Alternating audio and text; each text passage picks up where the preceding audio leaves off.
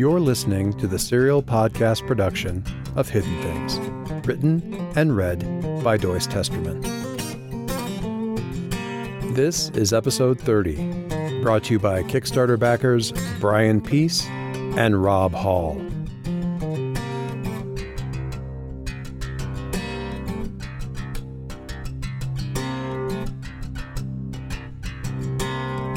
Chapter 19 Hey, Callie, Joshua said. Calliope's heart contracted, pushing the air out of her in a rush. Give it time, I was going to say, she thought. That's funny. She stared, her mouth slightly agape, scanning his calm face, eyes that held a hint of sadness or regret. Except that it wasn't him. Calliope's eyes narrowed. The thin light of the half moon didn't reflect off his skin. There were odd shadows across his face that she realized were the siding on the house directly behind him. You're. she began. A ghost, yeah, he finished, making a familiar gesture with both hands that made her heart thump painfully. A memory might be more accurate, but I'm not really sure. He frowned. It's hard to concentrate sometimes. You're not here? she asked. I'm here, Joshua said, at least for a little while longer. The body's not. That's been lying on the slab in Harper's Ferry for about a week now.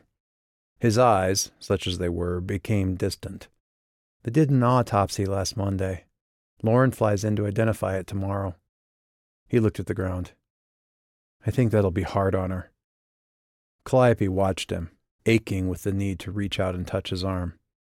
You. Can I. She made a helpless gesture. Can I help? Is there. He shook his head. Then. Can you watch her? He got a peculiar expression on his face, one that Calliope always associated with lost causes and hopeless battles. Can you keep an eye on her?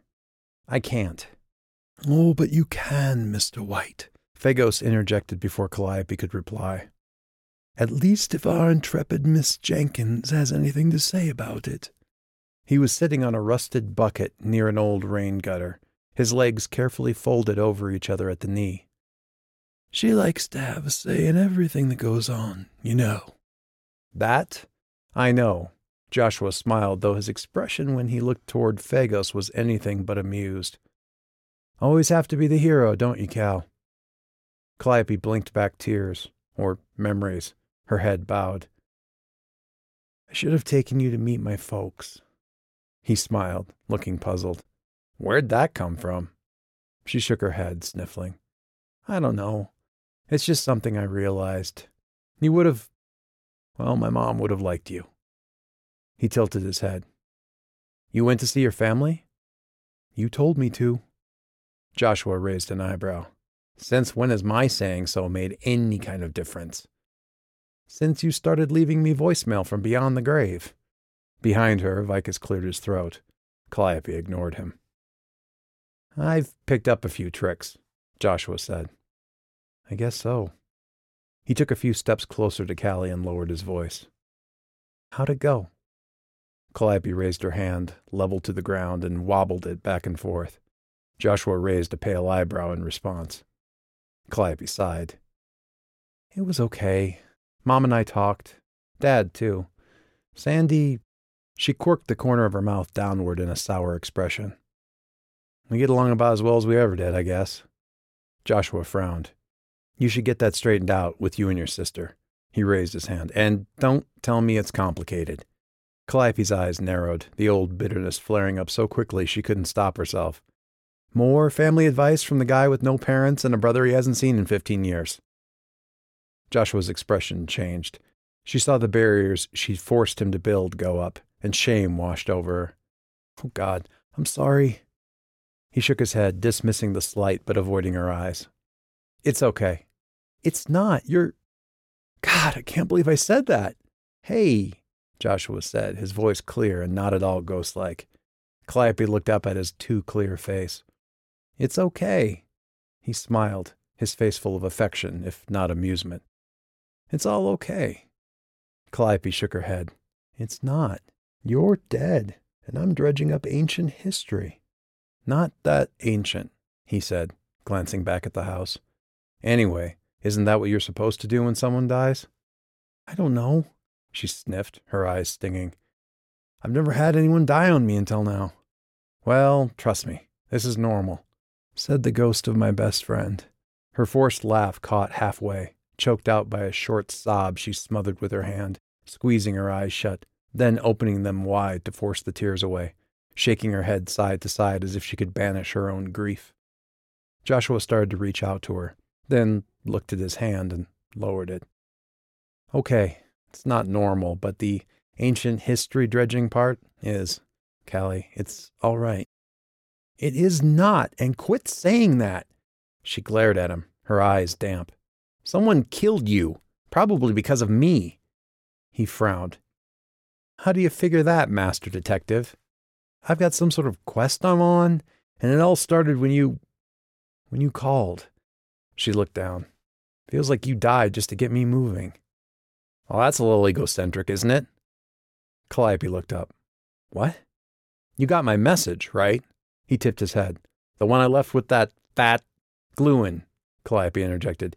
Yeah. I told you what happened. Did you? Calliope's voice sounded shrill in her own ears, because it didn't make much sense to me. Her voice dropped, mimicking his. I had to do this, Callie. Try to fix it. Joshua's face was etched with grief of his own. I made a promise. What happened? Calliope demanded, asking the only question she'd really ever wanted answered.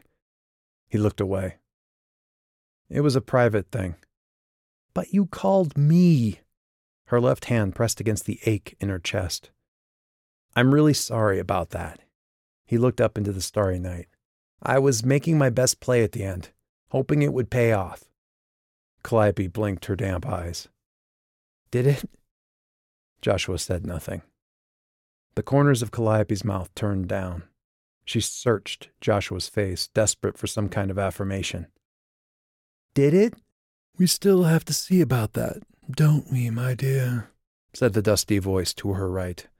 Calliope turned toward Phagos, rubbing at her eyes. Yeah, sure. We can fix this. Do your deal. Joshua turned his attention to the two of them. What deal? I will be happy to, once you provide your payment. Phagos ignored Joshua's question. I would like. He wet his lips. Your companion's name. Calliope frowned. Don't jerk me around. You knew that already the last time we met. Oh, goodness me. Phagos sighed, frowning in mock disapproval and leaning to the side to look over Calliope's shoulder. You really have been shamefully lax in your duties, he said to Vicus then turned back to Calliope. I'm not talking about your guide, my poor girl. The thin point of his tongue edged out of his toothless mouth, sliding over his narrow lips. I'm speaking of your companion. The dragon. His bulging eyes were bright. Dragon? Joshua said. Calliope blinked. Maka? Her eyes narrowed in confusion. What does Maka have to do with it? Phagos's perfect posture slumped somewhat, his eyes flicking reproachfully toward Vicus. Your companion has everything to do with it, as far as I'm concerned. I want you to give me its name. Calliope frowned. I just did. Earth and sea, Phagos shouted, looking at the sky. He closed his protuberant eyes and lowered his chin to his chest. He stayed in that position for several seconds, then looked up. I apologize for my outburst. I forget that nearly every significant element of this world has carefully avoided your attention. The trials and wonders of her trip, of which the desiccated garden gnome in front of her knew next to nothing, played through her mind. Calliope's face tightened. I have done everything I was supposed to do, she growled, her voice a fair match for Vicus's. If you can't claim your prize after all that, it's not me failing. Phagos hesitated, his bulbous eyes narrow. Indeed. He clasped his hands over his folded knees and leaned slightly forward. I want the dragon's true name, Calliope. The only one of any significance. Calliope frowned. I don't.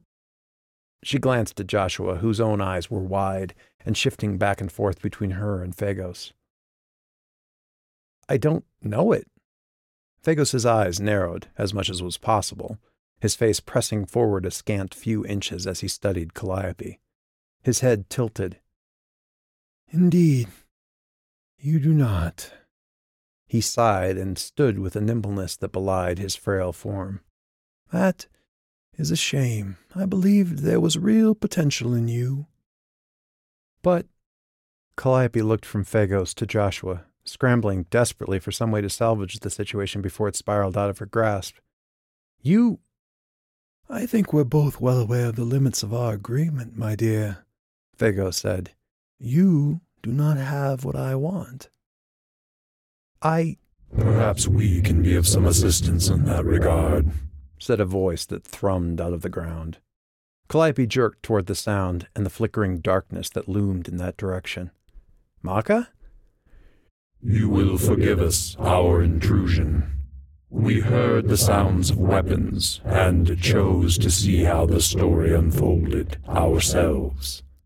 Excellent. Phagos's toothless mouth stretched in a pleased smile. All is not lost. You may have our name, if you desire it, Calliope. Callie, Josh said. What are you doing? Shut up, Calliope said without turning. Her eyes narrowed as she looked into the half seen movements of the shadows. Why? Silence greeted her question. Then, We revile the creatures that crawl, like you, across the surface of our world. But the irony of our nature is such that we progress. We change only by sharing our existence with you. something in the darkness shifted. By knowing you, who shares her soul with the world when she sings, we have grown beyond what we had long thought our pinnacle. We do not forget such gifts. Calliope drew a shaking breath at the dragon's words. The weight of them, the sheer, terrifying responsibility, bowed her head until her chin rested on her chest. Thank you, Maka, she murmured, then turned toward Vicus, tattered, bloody, and most of all, silent Vicus. He watched her, his black eyes filled with reflected stars. I know what the true name does, don't I? she asked. Vicus nodded. I suppose you do. It is power, my dear girl.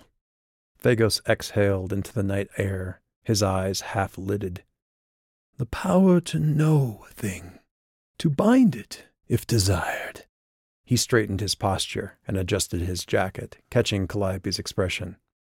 To call it into service, as I imagine you and your guide did. Calliope shook her head, frowning. No, it wasn't like that. She looked into the darkness. We got its attention, but we didn't bind it. She hesitated. We didn't bind you, did we, Maka? We assume the question is rhetorical. Calliope's mouth quirked, glancing at Vicus. Absolutely. She turned toward Phagos. Why do you want the name? Phagos smiled, his lips pressed together. It is in my nature to suss out the mysteries of the universe. The dragon is one such mystery that lies unknown to me. I would not have it so. I must understand it. I must know it. One of Calliope's eyebrows lowered. And that's it. That, as you say, is it. Phagos folded his hands together. You don't have to do this, Callie. Calliope started. Hearing Joshua's voice was still a shock. She turned toward him, her eyes bright. Oh, she drew in a long, shaking breath and let it out. I know. She kept her eyes locked on Joshua's as she spoke. Maka? We are here, Calliope. We are always here. I know, she said, her voice barely above a whisper. I'm sorry. It is all right, Calliope. Your kind have always had the power to make or unmake ours. At others' hands, it would shame us, but we will give over willingly to you. Thank you. She searched the darkness for the shadowy, sinuous bulk behind the dragon's lantern eyes, trying to see some further detail, something she could remember. But her eyes shifted away. Her mind wandered. The first rush of cold air and speed and distance and motion. Wings stretched out on either side in the thin starlight. The dragon singing, sad and brave. They might be any of those things, she murmured. Or all of them. She raised her voice. Thank you, Maka. She swallowed past a lump in her throat. But no. You are sure? What? Phagos's rasping voice rose in surprise and anger. I'm afraid I'm going to have to reject your bargain, Mr. Phagos, she said, her voice driven high and shaky by the emotion caught behind it. The cost is too much for me. Joshua smiled. That helped. Phagos snarled. The cost is irrelevant to you, girl. He leveled a shaking finger in Maka's direction. I want that thing. It's not a thing. Calliope was looking at Joshua, but heard Vicus's words in her head. It's a dragon. There are some things that you don't get to understand, that you can't know without sucking the life out of them. She looked down at Phagos, then away. Magic things. Her eyes flicked to Vicus. Hidden things. Phagos moved, too fast, to stand directly in front of her, his face tilted up at hers. That is very poetic and noble, but you forget who I am, you ridiculous trollop, he hissed. Do you think this is a game? She glared down at him, her grief and anger overriding whatever fear she might have felt. I'm letting my best friend. She shook her head once, sharply. It's not a game. Phagos's eyes bulged. We had an agreement, and I will have your end of the bargain or you will pay a far different price. Calliope took a step back, remembering Vicus's body lying crumpled in the diner. The sound of a throat clearing, like a hundred trees falling, broke through Calliope's reply. Coprophagos. The tiny man's face jerked toward the sound. We know that yours has been a long and storied existence, perhaps even unique in the history of your kind. Maka's voice was a rich, deep burr in the grassy earth, rattling the windows of the old house. It would be a true sadness to cut such a thing short, but such a sadness would pass. Have a care. Phagos trembled, clearly torn, looking from the shadows to Calliope. I should have. He began, but clamped his mouth shut. His eyes blazed, glowing with an internal light in the darkness. With that, he was gone. Creepy little guy, Joshua said. Calliope turned back to her friend. I'm sorry. It's all right. I just, it's all right. I can't, it's not. Calliope gestured into the darkness behind her, tears streaming down her face as she looked at Joshua. You're really dead, right? Joshua nodded. Calliope returned the nod automatically, blinking and looking around her. It's not fair. Her arms hung at her side, unable even to embrace her lost friend. Silent tears ran down her face. If it helps, I think you're doing the right thing, Joshua said. But you're dead, Calliope forced out. Joshua gave just the hint of a smile. It happens. There were even good reasons, I think. What reasons? He shook his head, his expression troubled. His eyes shifted over Calliope's shoulder. Hello, Vicus. Good to finally meet you. White, you too.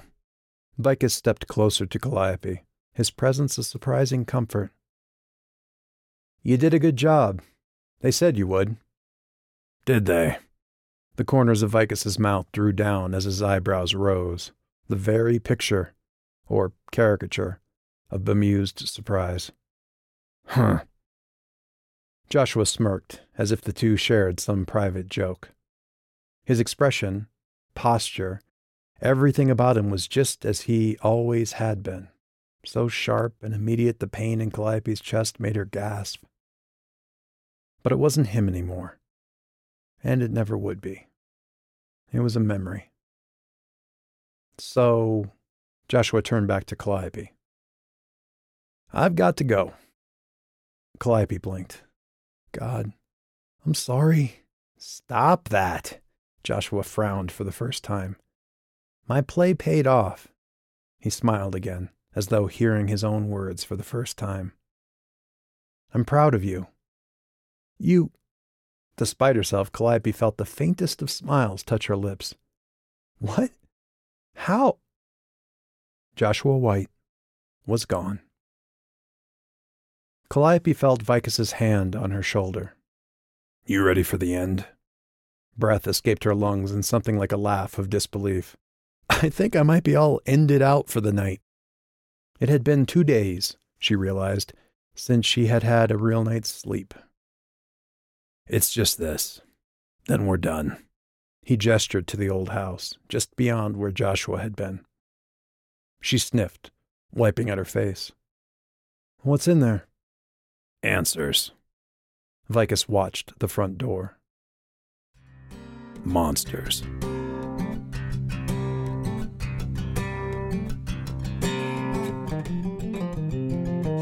Thanks for listening to this episode of the Hidden Things audiobook podcast. This DRM free production was made possible by the Hidden Things audiobook Kickstarter backers and is released under a Creative Commons Attribution, Non Commercial, No Derivative Works 3.0 license. As always, watch out for the hidden things.